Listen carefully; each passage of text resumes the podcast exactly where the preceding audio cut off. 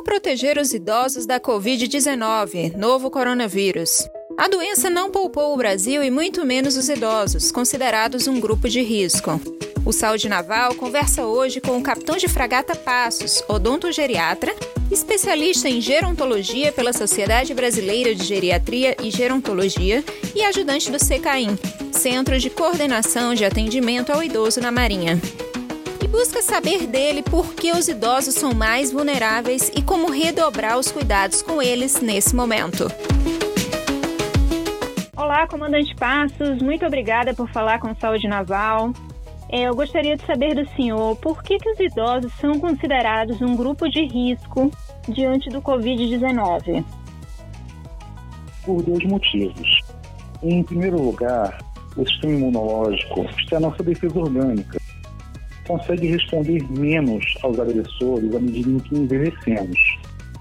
Em segundo lugar, quando temos algumas doenças como hipertensão arterial, cardiopatias, diabetes, essas doenças diminuem ainda mais nossa resposta de defesa. Então, essas doenças diminuem as possibilidades de cura desta virose. Como deve ser a rotina dessas pessoas diante do distanciamento social, comandante?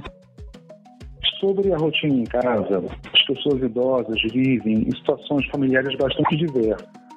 Vivem sós ou apenas com um cônjuge ou um cuidador, ou vivem com outras gerações na mesma casa, ou ainda vivem em situações de instituições asilares com outros idosos e cuidadores.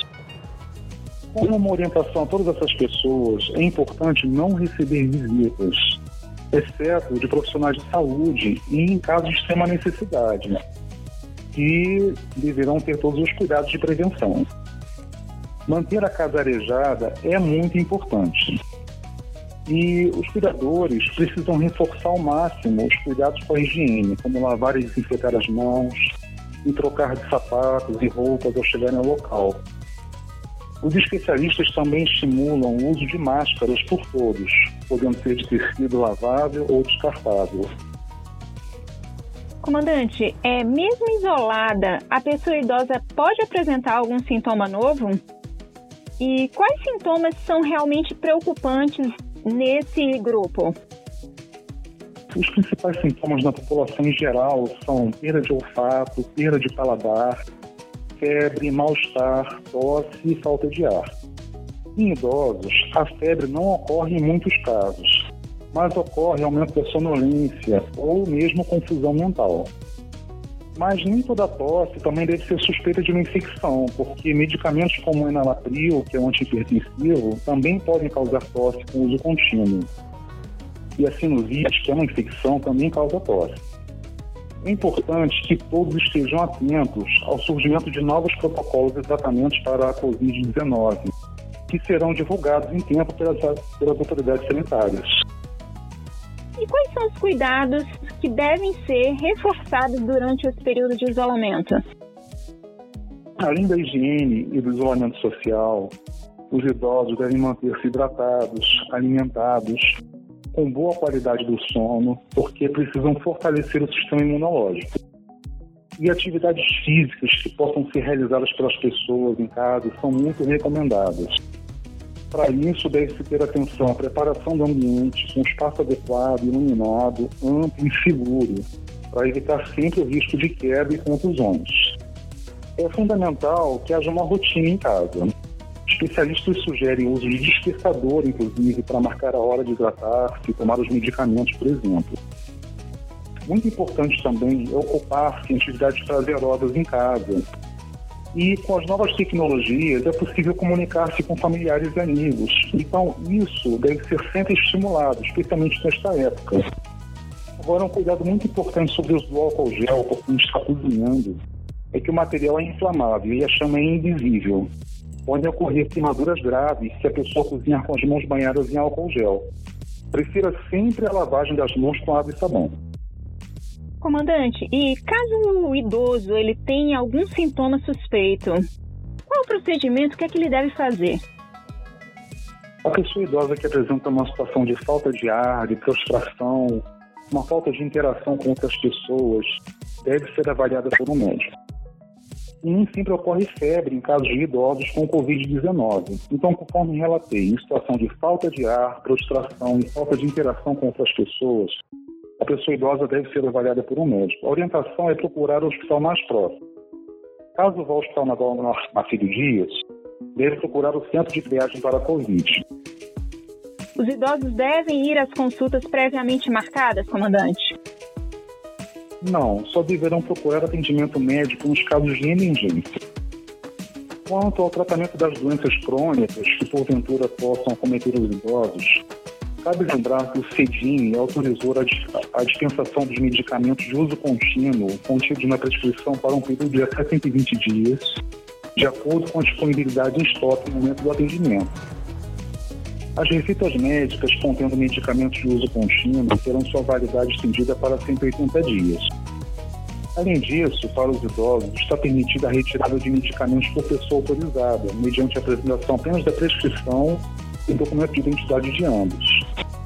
Os medicamentos de receita azul e receita controlada branca emitidas antes de vinte e quatro de março de dois mil e vinte podem ser dispensadas em quantidade superior àquela prescrita, para no máximo mais trinta dias de tratamento.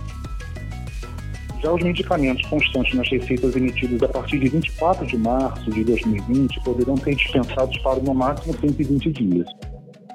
E quanto à vacinação, esse grupo deve se vacinar? Considerando o período de vacinação contra a gripe de vinte e três de março a vinte e dois de maio, a orientação é que todos os idosos sejam vacinados. Está contraindicada a vacina em casos de doenças com febre aguda no momento da vacinação. Na situação atual, caso a pessoa tenha algum sintoma de gripe, essa vacina precisa ser adiada. Comandante, em relação aos cuidadores dos idosos, há alguma recomendação específica? Se, por exemplo, esse cuidador apresentar algum sintoma?